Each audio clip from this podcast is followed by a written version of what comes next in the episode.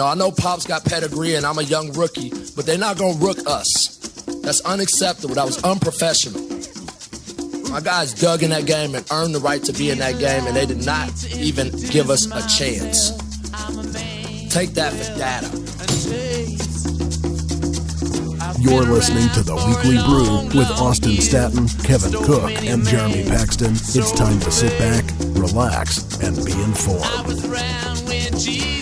Christ. Welcome to episode ninety of the Weekly Brew Podcast. My name is Austin Statton, and I'm joined this week by Kevin Cook and Jeremy Paxton. And the comments that you heard right at the start of the show were from David Fisdell, the head coach of the Memphis Grizzlies, who is not happy from, uh, I guess, officiating in game two of their series against the Spurs. And uh, that has kind of lighted a, lit a spark, if you will, underneath the uh, the Memphis Grizzlies and their fans, as they've won two straight games to even that series. But uh, we're going to talk a little bit more N B A here in just a moment, as Howard Beck from Bleacher Report will join uh, both Kevin and Hunter here in just a few moments. He also is a contributor for N B A T V and has a great podcast as well. So look for that interview here in just a few moments. But uh, Guys, uh, before we get into the Fisdale comments, uh, the big storyline that kind of uh, took the sports world by surprise was what happened up in Massachusetts this week. And uh, Aaron Hernandez found dead in his jail cell at, Arox- at approximately, what, three a.m. on Monday morning, the same day that the Patriots went to the White House to uh, you know, celebrate their N F L championship.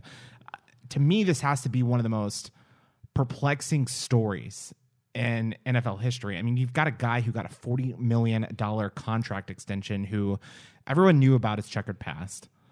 They knew that he had gang ties, but it assumed that he had gotten past that. And for the Patriots to give him a forty million dollars contract, then a few months later, he's kicked off the team for murder, which, you know, it's, it's not like a Ray Lewis murder where you get away with it. It's, it, it's like uh, you're put in jail for life. I mean, and then, and then killing himself after being acquitted of a, a double homicide and mm-hmm. potentially having uh, prospects to appeal his mm-hmm. Odin Lloyd murder. So yeah. To me, this is shocking. Well, it's interesting to me because I mean, you mentioned the appeals process not exhausted yet, so there was still hope there. His lawyer had some comments about saying, hey, we're still in the middle of this, and we were hopeful. Then there was the acquittal for the double murder, which was uh, generally assumed to be the impetus for the murder of Odin Lloyd. He was talking to people about it. Now there's all kinds of wild theories oh, about especially it. Newsweek. Yeah, yeah. I was going to say, and no one has mentioned the fact that Bush did nine eleven and Harambe and might actually be responsible for Aaron. I hadn't days. heard that theory. Yeah, yeah. It, it's uh, it's uh, it's trending on Twitter and um, all across social social media right now. No, but actually I'm really interested to see, you know, apart from the circumstances of his cases, you know, his family has donated his brain to the Boston C T E Center. And so I'm interested to see um, if any of that yields something that might give us some clues on kind of what was going on in his brain at a biological level that kind of led him to some, some of the decisions that he made. See, not that that would lead him yeah, necessarily, but it, yeah, but, but when you so. but when you have damage to your brain, I mean, you got you got problems with anger management, you've got problems with decision making. All of that can play into this. You know, you, we're talking here about a forty million dollars contract. Mm. You know, who who wastes that sort of opportunity, but somebody who is who doesn't have the mental faculties to make a rational decision. I don't, yeah, he didn't have the mental faculties. faculties for sure, but I, I mean, it seems like it has trailed him his whole life, and it's not necessarily Absolutely. something I would have chalked up to. Now, I mean, it could be there could be some brain trauma in the C T E. We talk about right. that, but no, I think it, he was just a scumbag. Some yeah, no, I, I I agree. I mean, anybody who's involved with gangs, I mean, that's usually like a lifetime deal for a lot of people. Yeah. So yeah, it's, it's like you're in, you, you know, you're like you you like join, and it's hard to get out. So I, you know, I'm, I'm you really leave in a though. body bag. Yeah, right. Anyways, yeah, sad story. And if if you look at it, it you have Aaron Hernandez. His quarterbacks, Tim Tebow in college at Florida, Tom Brady, his head coaches, Urban Meyer, and then Bill Belichick. I mean, he had all of the right influences in his life. I guess he just chose not to listen. Uh, th- there were some strange reports from Newsweek that said that uh, perhaps some of his murders uh, were caused because of, uh, I guess, a homosexual relationship yeah. that he had or, or that he was bisexual. So there's some weird facts that are kind of emerging. I guess the rumors at this point, not facts. But if he had just come out, he would have done very well for himself. I think that was short-sighted. This part. It's, it's, it's also kind of interesting because we had mentioned the forty million dollars contract. Now, not all of that was given to him because it wasn't fully guaranteed. Right. Uh, and then, of course, I believe the Patriots were able to recoup some of those losses because of, obviously, the violent you would hope so. history. But you, it's, it's interesting, Jeremy, that you mentioned C T E. With the N F L concussion settlement, uh, any player, whether they are currently playing in the N F L, played, you know, forty years ago, whatever, if, if they have C T E, if they were found to have C T E, they're eligible for four million dollars. So there's also speculation that maybe he didn't think he was going to get out. Maybe his family was in financial issues fighting all these legal fees. So perhaps he was setting up his family with four million dollars uh, in case he does have C T E. But I, I Wait, definitely don't think... Has the N F L incentivized suicide? Is no. that what I mean? No, it's just, it's just part of the legal settlement. But, no, but, but, I mean, but ordinarily no, for but, insurance, right? If you kill yourself, you forfeit the benefits and you wouldn't help your family. Right. This has actually created a situation, it sounds like, as you're telling me, where you can off yourself and get four million dollars for your family. That's, that's kind of a bizarre... Uh, I mean, if you line it all up, you really don't want to have that kind of impact no, that's and fair. encourage that kind of thing. Yeah, I think indirectly that's actually an interesting point. I, I never, I, I had never thought about that before. But I mean, as you know, uh, with a lot of these guys that are struggling with the effects of C T E, they do kill themselves. I mean, remember if it was a junior Seau or one of those guys yeah. shot themselves in the chest so he could donate to his brain, avoid right. damaging his brain because he knew something was wrong. Mm-hmm. So it's just, that it's was, just sad. And, and I, I was talking to somebody uh, this past week at the Rockets game about uh, League of the Nile, and of course we've discussed that on the show in the past. We've discussed, uh, you know. Um, Against Football, we've mm-hmm. discussed concussion. I, I mean, it really makes you think twice about how violent this sport is, but w- what is actually going to change? And I don't want to get into, you know, more speculation and uh, how we can solve football with concussions, but to me, the Aaron Hernandez situation is just, it's sad on multiple levels. You know, about football, uh, you know, about, rather, Against Football, go back and listen to that episode. One of our earlier ones, I can't remember which episode, but Steve Almond, a New York Times bestseller uh, of Candy Freak, he also wrote a book called Against Football. Very compelling stuff, and as we're kind of getting ready for football season, I, I'm forced to think about it again. How will I consume football knowing what it does to people? But boy, what's impressed me lately is talking to high school coaches a lot. Um, the verbiage they use, talking about how we want kids to be violent. We want them to have hate in their hearts, you know, and they always they always give you the caveat of, you know, and then be gentlemen on, off the field. But but on the field, we want them to be warriors. And, uh, and hearing people talk about sixteen, seventeen-year-old kids like that going out and trying to hurt one another, that's, uh, you know, it's distressing. And it's the kind of mentality you have to have to be successful in football, I think. And again, it just it kind of gives me pause. Yeah, absolutely. And And uh, Kevin had just mentioned Steve Almond. That was an episode that we recorded last March. I believe that was episode thirty-five of the Weekly Brief podcast. So go back and check that in the archives. But uh, kind of switching gears here, uh, N F L draft is coming up this week. Uh, Thursday night is round one, rounds two and three on Friday. And, of course, the uh, third day takes place on Saturday. Uh, Texans need a quarterback. And from all the mock drafts that have been coming out this past week, it doesn't look like the Texans are going to take a quarterback. We've we've speculated the top three quarterbacks in the draft are Deshaun Watson, Mitch Trubisky, or Mitchell Trubisky, as he now wants to be referred to as, uh, and then also Deshaun Watson. Or uh, I'm Pat Mahomes. I there think I go. forgot that name. But uh, Deshaun Watson is not two quarterbacks. Yeah. Uh, but that leaves the Texans with potentially Deshaun Kizer, who made comments this week saying that he was going to be the greatest N F L quarterback of all time, which awesome. settle down. I mean, it's a little bit different than what Tom Brady, you know, said several years ago after being picked in the sixth round, saying it's going to be the best decision that the Patriots have ever made, and ultimately I believe he was right. But, a pretty low bar for that, though. Right, I mean, but, for a sixth round to pay off even a little Deshaun bit. Deshaun Kizer is a guy that barely completes fifty percent of his passes. He's a borderline first-round pick. I, he's got all the tools. It's just I, a mental makeup. His coach, Brian Kelly at Notre Dame, suggested that he wasn't even ready to go into the N F L. Did the Texans reach here and take Kizer? Do they, do they try to take a quarterback in the second round? Uh, what would you do if, if you're Rick Smith? Okay, maybe that's a bad Quit. example. Yeah, yeah, yeah. No, no, no. If, if, if you're the G M of the Texans, not Rick Smith, so assuming you have logic, you have a huge need at quarterback, offensive tackle, secondary, maybe a linebacker. What position do you look at in the first round if those top three quarterbacks are gone? Or do you try to trade up? Yeah, I would try to trade up, of course, yeah, but that's really yeah. not the, the M O we've heard from a half dozen people over the past couple of months have told us that's not going to happen. That's not the way they do business, and I, I, you know, I get that. I think it's stupid. Obviously, we're not huge fans of Rick Smith, but that's just kind of the way things go. But addressing Kaiser's comments, that's exactly what I want him to say. Now, he's probably not right. We probably won't look back in twenty-five years and say he was the greatest. I think we'll look back in three years and say this guy was a bust. Yeah, maybe so. We'll see. But I, that's you're talking about his mentality. I have questions about it. That illustrates the right mentality to me. The guy thinks he can be the best, and you know, hopefully. Well, you want that. Out. You don't want a guy to say, "I'll be all right." You know, I, if a team takes me, I hope I have the chance to compete and, you know, maybe win the starting job at one point. No, you want a guy with confidence. Yeah. You know, somebody that says, "All right, I might be a rookie. I might not be scheduled to start now. They're not going to rook us. I'm, I'm going to prepare like Dak Prescott did, and if I get my chance, I'm going to shine and not, you know, let somebody come and take that job from me." So I get that. I just don't think Kaiser's the guy. But no, probably not. I, I think the Texans might take an offensive tackle. Yeah, and I was going to say, if if I wasn't Rick Smith, meaning someone who has black magic protecting their job, um, I would probably punt on quarterback and wait until next year. I mean, we have that uh, class coming in next year that's slated to be a little bit better. And as we talked with Sean Pendergast last week on the Weekly Brew, if you go two and fourteen for the chance to get a uh, Sam Darnold, could be worth it. Yeah, it might be worth it. Who knows? You know, but the the Texans, I, I, as a like as a fan, I, I don't. As a casual fan, I can take. I can delay gratification. There are a lot of people, though, that can't. There, right. are, there are some people that which absolutely will not stand for that. And uh, I, I don't know. I don't know if Bill O'Brien can take it to I, two and fourteen. I think tonight. Bill O'Brien's days are numbered. The N F L schedule came out this past Thursday. It's not easy. I mean, yeah. the way the way it's positioned out for the Texans, they have some very, very difficult stretches of games. And to me, it comes into, you know, what does the quarterback situation look like? Is Tom Savage going to be healthy during that stretch? If he's not, I, I think we could see the Texans maybe five and eleven, six and ten, seven and nine, somewhere in that range. I, I, I don't know. I'm not really optimistic about the Texans heading into this season. Right. What What are the chances that Savage is healthy and beats the odds and takes the Texans to a respectable season? What do you think that does to the team heading into the uh, class of really is, good is that something that you want, though? I mean, do you want to be in the playoffs where you have a pick in the in, in the mid to late twenties? I mean, that's that's a no, thing. If no. If you miss not, the playoffs, you no. have a chance of getting one of those premium first round picks. I want the Texans to finally do what they should have been doing for the last ten years and focusing on offense every draft when you have to.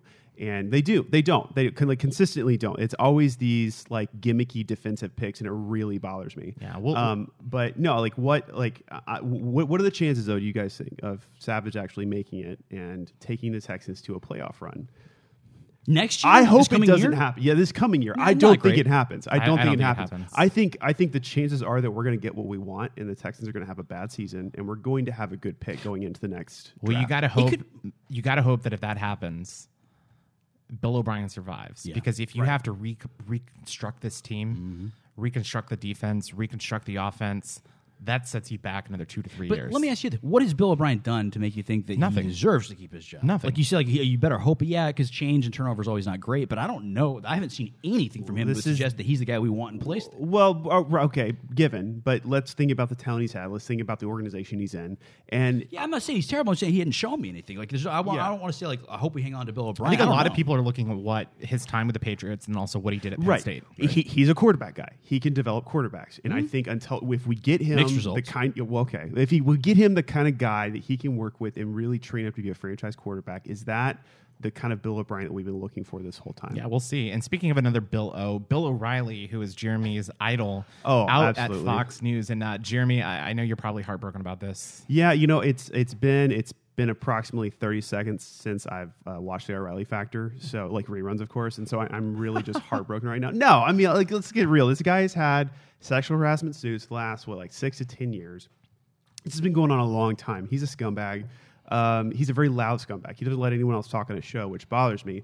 Now, if you're the kind of person that enjoys that sort of entertainment, then I think his show was great. But it didn't really, it didn't really move move the needle much for me. But I, I think this was a really? long time coming at Fox. Well, who, here, here, here's what really Seems right in your wheelhouse. I, I, thank you, Kevin. It's good. It's good to know that uh, you think so much of me.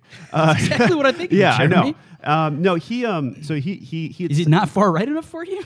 He's not really right. He's he's no, he's, he's, no, kinda, he's, he's he very just, much he just a centrist. Has hot takes. Yeah, yeah. He's very much uh, he, okay. He's he conservative in the sense that he hates women and minorities. Bi- bi- he was Bill a proprietor of fake news before fake news was a thing. Bill O'Reilly is a centrist and an opportunist. He's That's the kind. Fair. Yeah, he's the kind of. He's not a principal conservative. He's sort of like a, a Donald Trump of news media. I so I was they right. He's not far right enough. What? They both have sexual assault allegations. Yeah, yeah, but. I think with, with O'Reilly, he was a what. What happened was I forget advertisers. I, I forget her name. Or advertisers started pulling, but it was only because one of these ladies came forward and did not take his payoff, right? Because all of these these suits have been going on for a long time, but Fox and O'Reilly settled them out of court, and they had hush money, right? Like two right. to, two to four million dollars a piece, whatever it was. Thirteen so, total. Yeah, it was it was quite quite a bit. So this one lady who, she was a guest on his show pretty regularly, and she just would not take his hush money because she didn't need it. And so she kept talking about it, and that's what kind of generated this, because this has come up a couple of times over the past couple of years. But I'm not surprised this happened. What I'm interested to see is who Fox uses, uses to replace him, because he is, he he was the guy that was pulling down the big money yeah, for so, Fox, so especially under So they Ailes. are putting uh, Tucker Carlson in his time slot, and then they're moving up the five into uh, Tucker's time slot. So it's going to be interesting to see what Fox News is does. There- Anyone at Fox News that is not harassing people sexually.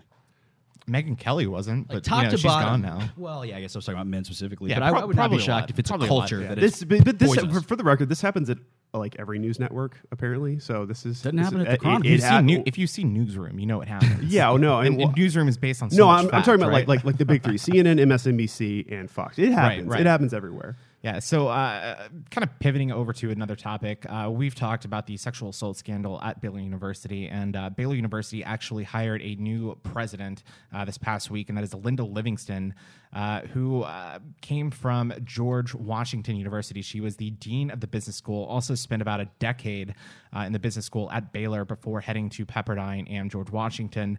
Uh, Jeremy, I'm going to start with you because you weren't necessarily impressed with this hire. It's not that I wasn't impressed with it. It just, from from the face of it, it sort of looked like one of those things with the university. I think you said you're underwhelmed, right? I wasn't underwhelmed. That's a synonym for No, no, no, no. I wasn't underwhelmed. I, I don't know anything about her. I mean, being a Baylor and a Pepperdine grad, I'm I'm excited to see. That's um, two straight hires that Baylor has made from Pepperdine. I know, is it is, is kind of weird. Is that weird? That is strange. Well, don't forget our baseball coach, because he, he also, also came from Pepperdine. There's, There's like of, a Pepperdine pipeline it, it from is kind of weird. Malibu to Waco. Why would you want to move to Malibu or from Malibu to Waco? Well, is fixer-upper making that big of a difference? I, I don't, you know, it's kind of funny. Um, the, I, I think it's dollar signs uh, beyond anything, but no, there is there is nothing that rationally would want to convince anyone to move from the Boo to Waco. Yeah, fair so, point. But um, uh, anyways, it's it's not that I wasn't impressed with her. I, I think you know on paper, like she's she's probably great.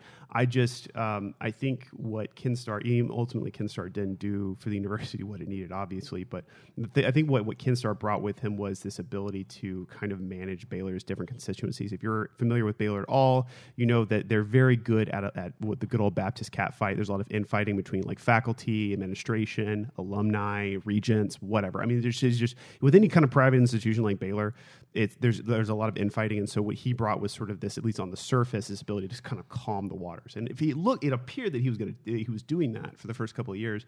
Obviously, it didn't turn out that well. But I just you know I, I say best of luck. I mean, she's going to need it. You know, Baylor is the kind of place. It's a mess right now. It is a mess right now. It is a mess. And I think that there's a lot of pain on campus. There's a lot of healing needs to happen. So I, I hope that she's the person that can propel. One thing that I actually like is, of course, we had Mac Rhodes on the podcast, the athletic director for Baylor two, two weeks ago. Uh, Doctor Livingston has experience as a Division I athlete. She played basketball at Oklahoma State. So I think that it's not why they hired her, but I think it's good for Baylor because she understands athletics and what they mean for a university. So I think she's going to hopefully to bring some of these Title nine reforms, implement them, make sure that there is a lot of healing done at Baylor. But she also knows that a lot of the success of the university comes through the athletic department, and it helps elevate the university on a national level. I mean, mm-hmm. that that's why Baylor has been relevant the last few years. Well, it's elevated them to a did. national level in a good way and in bad right. ways, obviously. Exactly. Right. Well, and, and I think to her, you know, she's got the benefit of what I would consider a really good football coach, at least from the standpoint from of what like, we've seen on paper. Of what kind of person he right. is. Right, right. Um, and I also think Mac is a really good guy. And here in our interview with him, I, I think she's got some good pieces in place to make sure that she comes into an environment that's at least, um, you know, friendly to her and what she wants to do. Regarding Rule, wouldn't you have said the same thing about Briles prior to all the allegations first starting to drop? He was, he was regarded as a high-character guy. People often no, spoke th- first about his character. I don't think so. I mean, I was at Art Briles' first press conference. Um, I, I was saw him walk into uh, Floyd Casey Stadium, into the, uh, the Galloway Suite uh, to address probably about four hundred people. Mm-hmm. I, I essentially escorted him in, and the first thing people said about him was he's a winner, and he's turned around programs. Look at what he did at Stephenville. Look at what he did at U of H. That was his M O. He's a guy that changes programs. His M O wasn't he's a high character guy that places the value of the students before the athlete. And so I, I think I think that's where that I see. Thing. I think that's where I see the differences between Rule and him.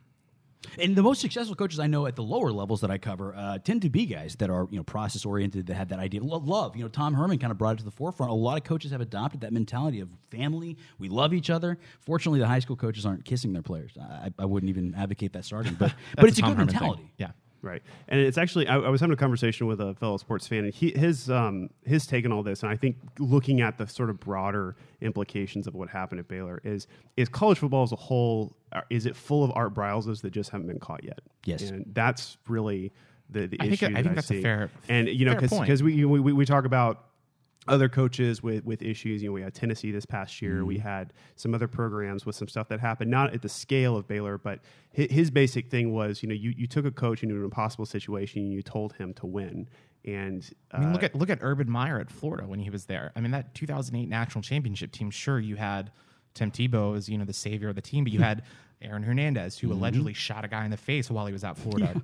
You had Percy Harvin, who has so many off-the-field issues. You had the, the the Pouncey brothers, who have had so many question marks. I mean, I don't know. I mean, I, I think that is a very fair point. Are there other coaches out there like Briles that have just gone under the radar? Oh, and I think there absolutely are. And I think this is this whole experience has been kind of a wake-up call to me to like kind of look at college football from the macro perspective and look and, and see what I mean. There, there's a I forget like a Twitter account or an Instagram account that's basically like Alabama football is the best car, car dealership in the country, and it basically chronicles all of, the, all of the football players in Alabama that have like Lamborghinis and Hummers. They and, should. Ferraris. I, no I, they absolutely deserve it, but I mean, is is that not indicative? I mean, these guys are coming from, you know, middle class to lower class backgrounds. Like, not are, even I, middle class. Yeah, not even middle class. I mean, are they really? Do they really have that kind of money to do that? No, of course not. They're, they're, it's pay for play. Yeah. So we'll see. Who gives a crap? I don't care at all. Give them all the cars that you can afford to give them. I mean, have the boosters do. I, I could not care less, and I hate it when people get busted for that. We're talking about, you know, things that are real infractions, like human beings are harmed. There's real right and wrong at play. I don't give a crap about the N C double A. No, no, no. But but but it's indicative of like the wider culture of like the rules apply only if you get caught.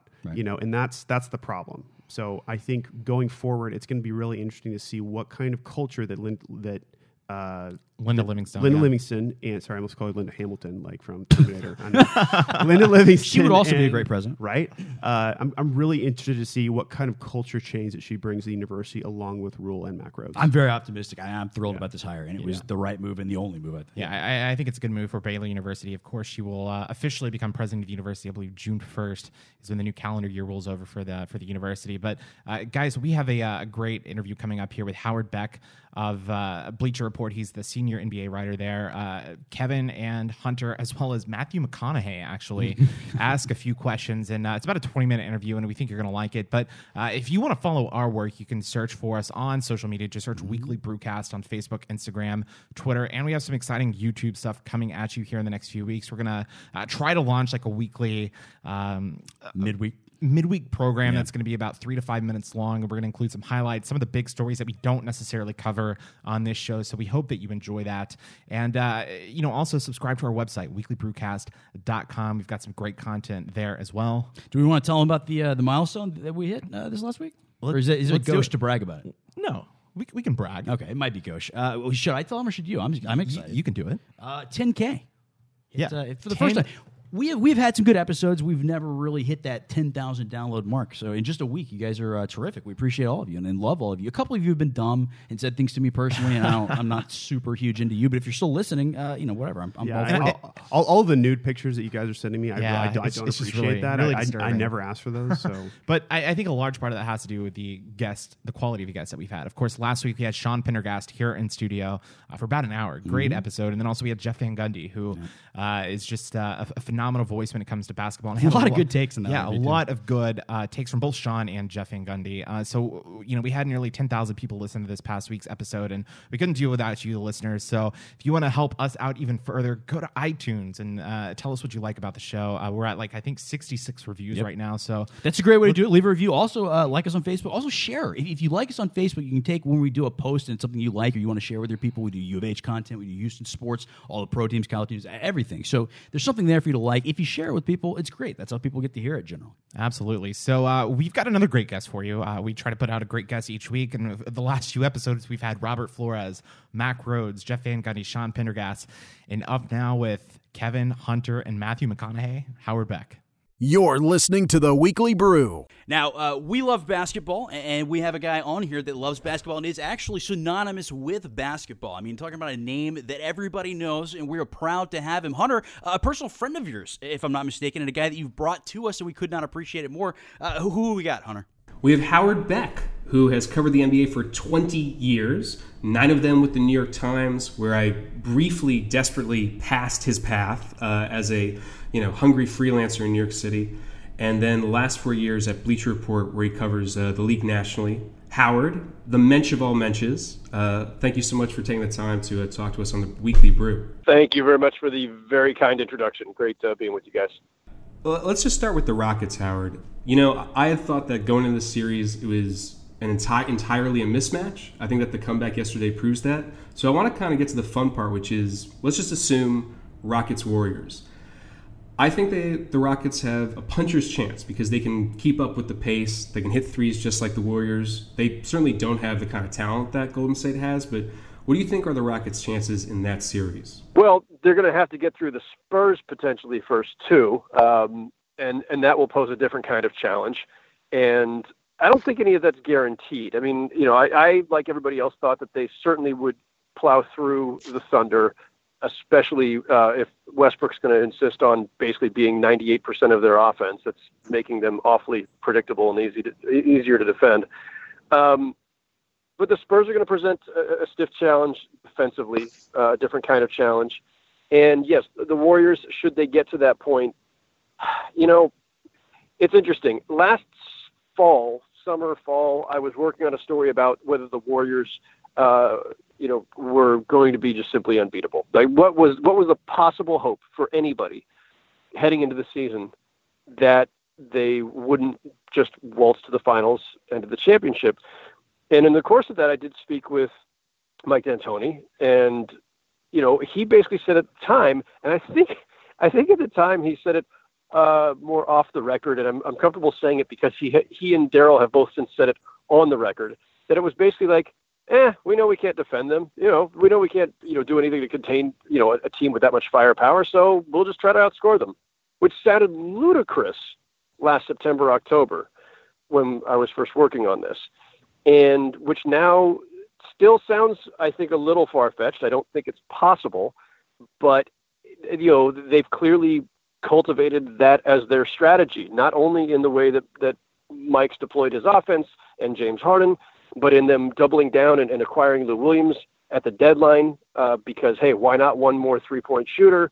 I mean, that that's clearly their, their goal, and they, you know, they, they later stated it basically on the record, like, you know what, we're just we're we're you know, you give us a shot, uh, you know, to just get out there, do what we do. We're we're comfortable just trying to outshoot them. Um, I don't know if that's reasonable because the Warriors also have one of the best two de- defenses in the N B A, and so they're, they're not going to give you a lot. And Harden is a handful, and that offense is dynamic. But, uh, you know, if, if I, you know, if I'm going to, um, you know, lean one direction, it's going to be toward the team that actually might slow up the other incredible offense occasionally. And that's, that's what the Warriors can do. And I also just think that, that, you know, the, the task of trying to contain Durant and Curry simultaneously, is, is, you know, or, or even slow them up a little bit, is too much for any team. So it's no knock on the Rockets. I just, you know, it's an interesting strategy to basically just like give in on one part of it and say, no one's going to stop them anyway, so you might as well just try to outshoot them. But, um, you know, it's a great experiment. I can't wait to see it. I hope, I, I kind of hope it happens. I mean, I don't care, you know, ultimately who's in the conference finals, but that particular matchup would be a lot of fun to see, just to see how far that experiment can be pushed. Yeah, certainly. You talk about uh, a lot of people have made a great deal about Mike D'Antoni coming in, how, how much uh, the Rockets exceeded, I think, their Las Vegas uh, win total this season, which I, I don't know if that total accurately reflected the way people sort of perceived them. Were, were you surprised by how effective the team was? We already knew the offseason moves. Lou Williams was the only midseason move of any consequence, really. Was it surprising to you to see them play the way they are and be as effective and competent and, and honestly fun to watch as they have been? I don't necessarily put a lot of stock in, in the Vegas over-under numbers on win totals. However, in this case, they lined up with, I think, what most of us around the league thought. I mean, nobody thought much of this team after a forty-one and forty-one season. And, you know, your only other player who's been an all-star, Dwight Howard, you let walk. You bring in Mike D'Antoni, who, you know, I mean, while I've always been a fan of Mike's, there was a lot of skepticism around the league that that was the right move. It was, you know, the thought was, well, they need a defensive coach. And I mean, you guys know you're in Houston and you know what the backlash was there. And, you know, so, and, and besides that, I'd seen what happened to Mike in his last couple of stops with kind of, you know, uh, you know, stubborn kind of single-minded scorers in Carmelo Anthony and Kobe Bryant. And, you know, James Harden is a little bit in that, in that mold. Now he's, he's more of a passer than both of them, but still, you know, it's, I wasn't sure, given how things went for him with, with the last couple of stars he worked with, I wasn't sure how that would click between he and James. And it's it's been spectacular. They took huge risks in signing uh, Gordon and Ryan Anderson. I mean, it looks great now, but let's not, you know, overlook the fact that those guys were both coming off of multiple years of injuries, and they spent a boatload to get them. There was no guarantee there. And they come into a season with now just one established star and a bunch of role players, and a coach whose last couple stops didn't work out so well, with a forty-one to forty-one team. Nobody saw this coming. And all credit to James Harden, to D'Antoni, to Daryl, to everybody. Um, this is one of the more uh, unlikely or, or just, you know, stunning turnarounds in the last few years. And it's been a lot of fun to see. So, you know, that's, there, there was, there was, you know, no, nobody saw this coming. And, you know, that uh, that's that's that's what's made it fun. Since I may have been a bit presumptuous about the Warriors matching up with the Rockets, let's just be like right on the nose on this. Do you think the Rockets will beat or they will lose to the Spurs? Um, I, you know, because it's not right in front of us, I haven't really looked that closely. Um, I, I think it's it's going to be tight. I think it's going to be tough, and I, I, I don't. think either team has a clear edge in that one. They're very different teams. Um, I haven't looked recently at what the, the, you know, the season series, how that played out. Um, I wouldn't, it's, it's not a gimme. I, I, I think that, that, you know, you, you take Kawhi Leonard and decide to have him just shadow James Harden, assuming he doesn't get into immediate foul trouble with, uh, you know, uh, Harden's little bit of trickery. Um, Kawhi Leonard might be the one guy that, that could, you know, really, uh, bottle him up enough to throw that offense out of whack. Maybe. It's a theory. Um, but I wouldn't bet on it either. Uh, so no, I'm not, I'm not ready to pick that series that we haven't quite gotten to yet. When you talk about that series and the matchups there, obviously everybody was kind of eyeing this Russell Westbrook, James Harden, you know, potentially two M V P candidates, the top two, facing off against one another. Well, you talk about Kawhi's next. He was one of those as well. You know, he is notable for his two-way play. He's often referred to as the best two-way player in the league. I think James Harden deservedly is often said to be the most effective offensive weapon in the league. I wonder, I'm not going to ask you who should be M V P because everybody's talked about that ad infinitum. But but I, what I want to know is, is Kawhi's value uh, uh, too low? Do people undervalue Kawhi and what he does defensively? Or is defense really not as valuable as I think it is? Because I sort of have a defensive mindset, and I love watching guys defend hard. But, but is the league just headed in a different direction? If you look at, at historically guys who have won M V P or guys who are just elite offensive players or guys who are classified as top five to ten players, what you'll find is the vast majority of them, it's because they're at the top of the, of the leaderboards in scoring, or maybe scoring and assists, scoring and rebounds. They're great scores. And then some of them end up being very phenomenal in both directions. Scottie Pippen was great both directions. Kobe in his prime, when he cared uh, to expend that energy, was, was really very good defensively. Gary Payton was, you know, a great two-way player. Chris Paul's a two-way player. But there aren't a ton of them. A lot of guys who are great scorers like Harden and Westbrook don't really give you much, if anything, at the defensive end. They're not going to shut down their man. They're not the guy that you're going to hang your hat on or say, we'll we'll put on the, the other team's best player. Um, you know, Steph Curry, same thing, two M V Ps in a row, but, you know, no one, none of that was because of defense. So what Kawhi Leonard has unique um, for, for today's N B A, because he is a dominant offensive player, even if it's not thoroughly recognized by everyone, and he is a dominant defense, defensive player. And the problem we have these days when it comes to the M V P discussion or rankings or anything else is that we still don't know how to quantify defense well enough. It's really easy to look at the leaderboards and say, this guy averages twenty-six points a game. This guy averages twenty-nine points a game. Um, this guy's, you know, X, averaging X number of assists. It, it defense, we just don't have that one uh, all-in-one metric. And there are some out there, defensive R P M and, you know, uh, any number of other ways of, me- of trying to measure it, but none of them quite capture it. And it's not as, as simple or as easy to, to, to grasp um, or to cite as points per game. So Kawhi Leonard is, is thus underrated, except by people who really watch the game closely and watch it a lot. And he also lacks a lot of just the, the flash and the, the spectacle that Westbrook in particular brings to the game, and even Harden to an extent.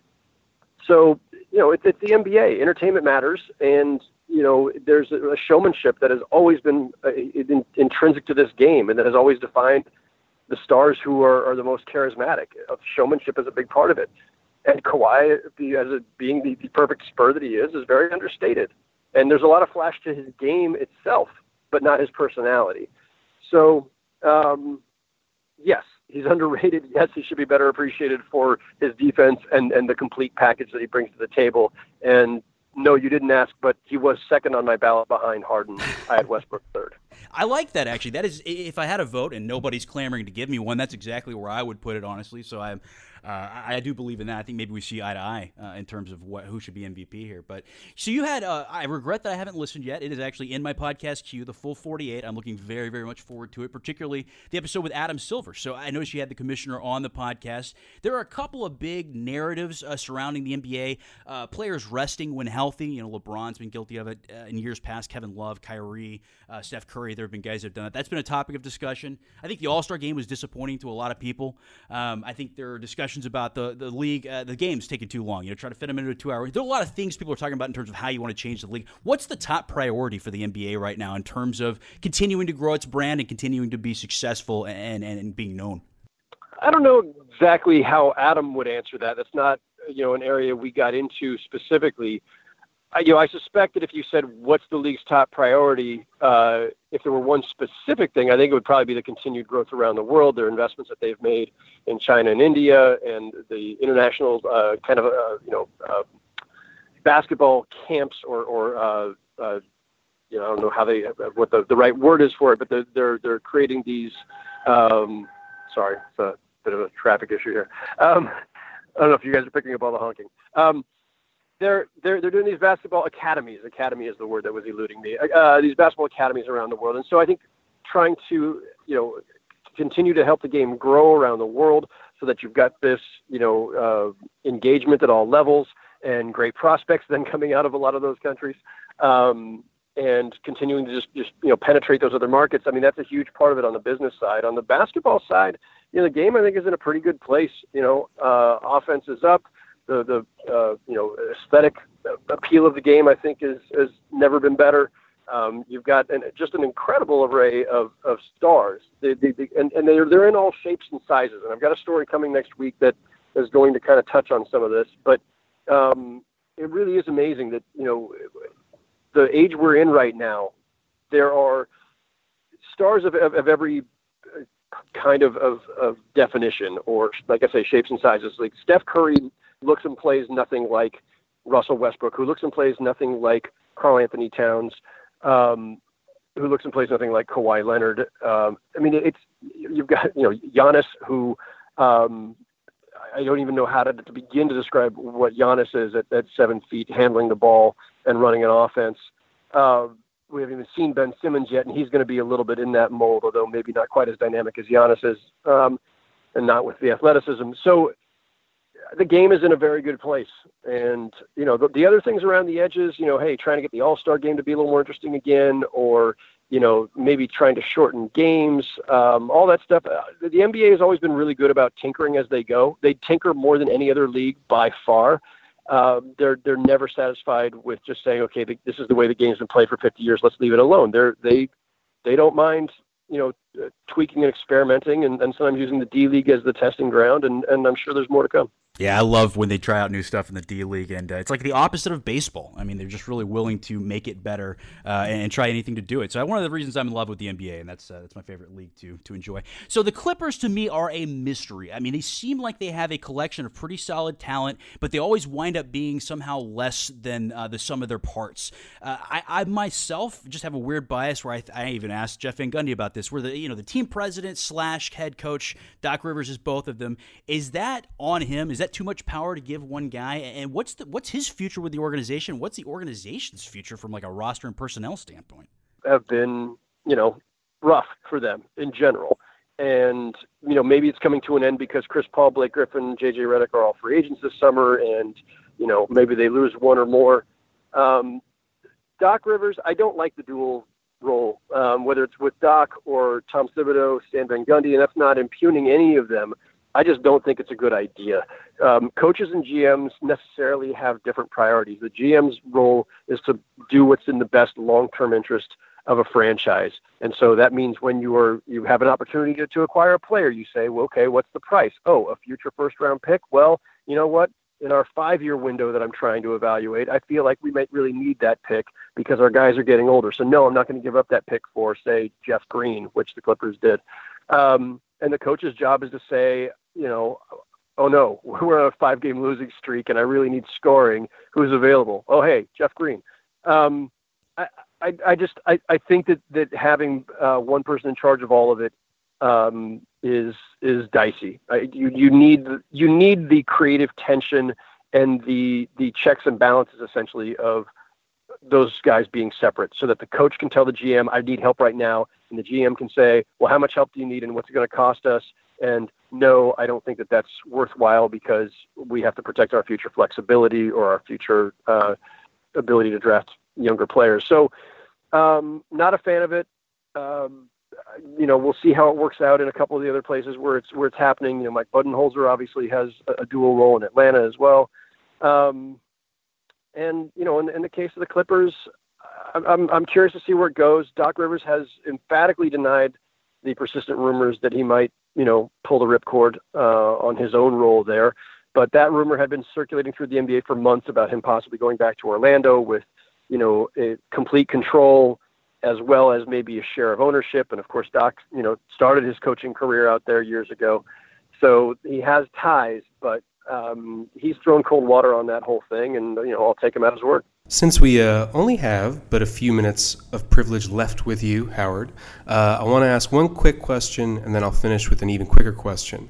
Um, our audience really never gets to talk about or think about, like, the Eastern Conference. Um, I think it's looked really weird, round one. You know what I mean? Um, who do you think is going to prevail out of the East? And if it is the Cavaliers, what do you think is going to be the state of their defense against the Golden State Warriors, who, like, let's just presume they'll be in the finals too? Yeah, I mean, I'm comfortable presuming that the Warriors make the finals, and I'm comfortable saying that whoever comes out of the East is going to lose. Um, you know, but but I haven't really felt any differently all season, and the only thing that's changed is that the Warriors have only underscored all the reasons why I and a lot of other people thought they would be shoo-ins, and the Cavs, in the meantime, have done everything possible to undermine anybody's confidence in their ability to repeat.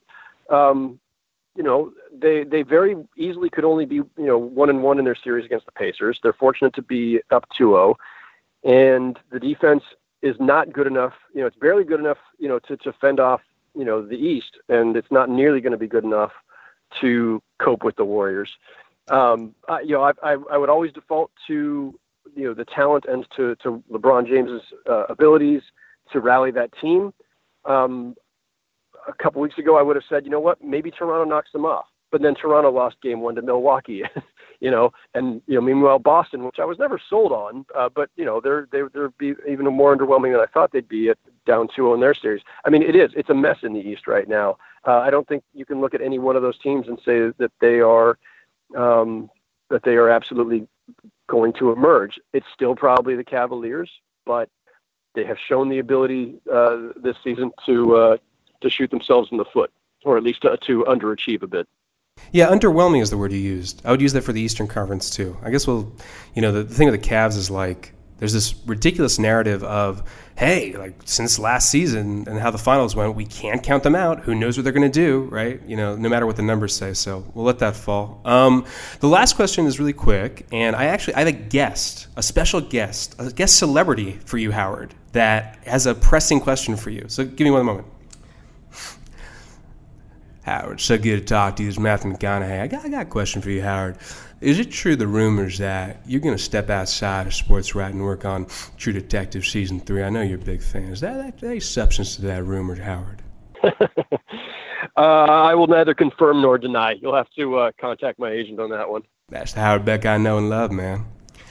All right. Uh, thanks, Matthew. Howard, thanks again for joining us. I appreciate it. Uh, Kevin and I are super grateful. It's fun to have you. What, um, again, for people who want to find your work, when this podcast comes out, I'll, I'll tell you, it's going to it's gonna be on uh, a Sunday night. So with that in mind, what will people have available of yours to, to read and then to look forward to, including uh, please plug your podcast as well? Yeah, no, thank you for that. Uh, so by the time uh, your listeners are listening to this, hopefully they'll be able to see a uh, piece I've done about the Eastern Conference, which we were just discussing, which should be on Bleacher Report by then. And uh, our next episode of the Full forty-eight podcast should be sometime in the, in the early part of the week. We're still uh, efforting, as they say, to uh, to get our next guest, um, working on that. So that should appear sometime soon. And then uh, on, I believe it's going to be Wednesday, uh, story that I've been working on for a couple of months. Uh, my next, you know, kind of long form piece. Uh, I hate that term, but you know, that's the only way to say it. Um, on uh, on on a on a particular uh, N B A legend. So uh, so look look look look for that one. Uh, spent a couple months working on that. Been a lot of fun. I'm looking forward to that one uh, finally appearing. And uh, that is that is what I got going for now. So thank you. Very flattering, Howard, that you would consider me an N B A legend. You're you're really kind. Um, for any for all the listeners, also the podcast is called The Full forty-eight. Howard does it with Jordan Brenner. Uh, it's excellent. You guys should subscribe. Howard, thank you again, man. As always, um, you're super generous. You're one of the nicest, if not the nicest, one of the fewest nice people at all to uh, look after me when I was trying to make it. Um, and I'm, I'm I'm grateful that um, you know I can pay you back with effusive praise. So thanks, man. There are all kinds of nice people around the N B A media, but uh, I appreciate that, and thanks, guys, for having me. Closing time. We just had a great interview with Howard Beck from Bleacher Report. He is the uh, lead N B A reporter for uh, that publication, puts out great content. He's been covering the N B A for nearly two decades and has spent time also at the New York Times. So thank you, Howard, for joining us on the show. And uh, Kevin, I thought you and Hunter, and I guess Matthew a little bit, killed it. I think I think everyone knows that, uh, that that's Hunter doing Matthew McConaughey. He does a great Matthew McConaughey. Wait, as really? Well, no. Yeah, oh. yeah, yeah. I, I, Shocker. It's groundbreaking. No, no. I, I, I was like, we were really underselling this because we've had Matthew McConaughey on the show quite a bit, actually. Yeah, I know. He hasn't retweeted us once.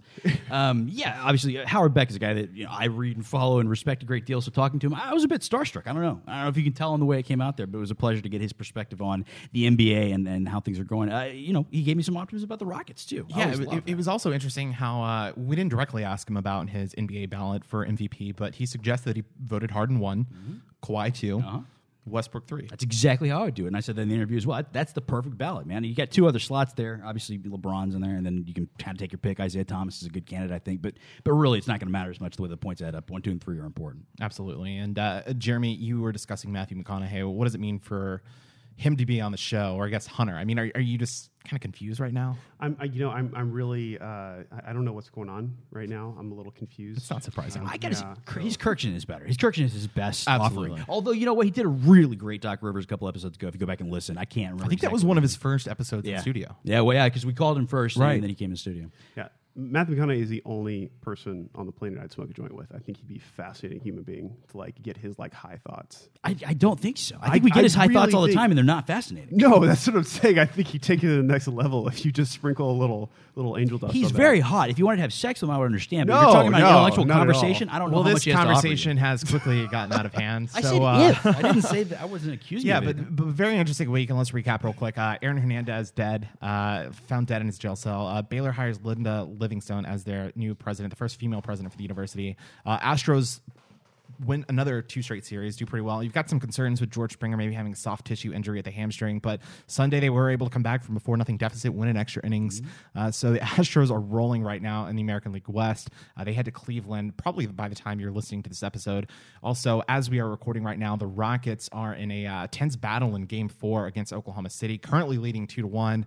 Uh, Game four is a toss-up, and of course Game five will return here to Houston at I've the I've been Toyota watching Center. Behind you, and I've seen Russell Westbrook take no fewer than four horrible shots. shots, like off the dribble, isolation, nonsense, back to the basket, turn around, like fifteen feet out with the guy all over. What is he doing? You're not surprised. And actually, there is a uh, Ross Bolin, who uh, writes for Postgrad Problems and uh, Total Frat Move, actually had a story this week called Naming Russell oh, Westbrook God. M V P would be a terrible example for your kids. That's the stupidest thing I've ever heard. Well, Let's break it down. Oh, I mean, it was just kind of funny. I, he started with a tweet earlier this week that showed uh, Russell Westbrook showing up to the game wearing whatever outfit he wanted to wear. And it's just, I don't know. I mean, does Russell Westbrook have, uh, is he going to have a better fashion career than he has an N B A career? I, I don't know. You know, that's actually, they were talking about that on The Ringer, I think, uh, uh, podcast. Bill Simmons' podcast on The Ringer. Um, he, he had two rappers on who do a show. I don't really know them that well, so I, I need to go look into the background. Deezus and... and I need to go look at it. The point is, they got into this and how big fashion is. You know, Kanye talks about fashion. It's really kind of permeated, like, um, I don't want to say urban because it's like a stupid racist term, but you know, African-American, like, there, there's a, a fashion and a culture that has really become, obviously the N B A has been sort of uh, entrenched in it for a long, long time, and, uh, and it's a fascinating conjunction. You could see him doing that after he leaves the N B A. But, but, but to his point, naming him M V P, I think, would be the wrong decision for basketball reasons, but he's not a criminal. No. He doesn't beat up people. He's never no. gotten in any sort of trouble. He's a little bit cocky, and he doesn't play I Like don't the mind, perfect way. I don't mind that he's cocky. When you can put up fifty a game, average a triple-double for the entire season, granted you're taking away too many shots, getting easy rebounds, you can be as cocky as you want. Sure. Yeah. And the fact that he's kind of doing this this entire season despite Kevin Durant, I think it's fun. Now, I, I, I enjoy watching Westbrook play, but give me Harden any day. Yeah, but, but like, why make it up? It's the dumbest, like, clickbait. Like, give me some. Uh, who is this guy? I'm going to slam him. Ross Bolin, terrible. I'm reading the article. It's terribly written, too. This he, guy is a moron. He's a huge Rockets fan. He's all about James Harden. Okay, that's good. That's, that's fine. But I, I just, I'm all about James Harden. I haven't said anything that stupid about right, his M V P. Right. Well, if you want to listen to more Rockets outside of what we do, you can listen to our friends at uh, Houston Rockets podcast. Yeah. They're based in L A. Uh, they, they were pretty at much the James Harden when he dropped his yeah, shoes. Yeah. Just the video. They, they are pretty much uh, covering each Rockets post-game show. So check them out on uh, SoundCloud and iTunes. They post out uh, great content uh, there. But also, we had a great episode uh, this week. Uh, Howard Beck joining yeah. us. Uh, absolutely love the interview. Uh, Uh, Hunter, Kevin did a great job, and uh, we plan to come at you again next week with another strong episode. Uh, we'll recap the Texans' N F L draft, what the draft looks like, if they took a quarterback, offensive line, what does that leave us for expectations for the twenty seventeen season? So look for that a little bit more next week. But uh, guys, it's been a lot of fun having both of you in studio this week. And again, if you want to follow our work, search us on Facebook, Twitter, and Instagram at Weekly Brewcast. Also subscribe to our website, weekly brewcast dot com. And of course, you can follow our own Twitter accounts, Jeremy Paxton at Fiesta Bear oh eight, Kevin Cook at K Michael Cook, mm-hmm. and SciFair Sports, mm-hmm. and you can follow me at A Statin on Twitter. But uh, again, it's been another great episode. Thanks again to Howard Beck and Hunter Atkins for joining us uh, this week, and for my co-host Kevin Cook, Jeremy Paxton. My name is Austin Statin. We will see you next week. And guys, this week, no matter who you are, where you go, or what you do, always remember they're not going to rook us. Take that for data. You've been listening to The Weekly Brew.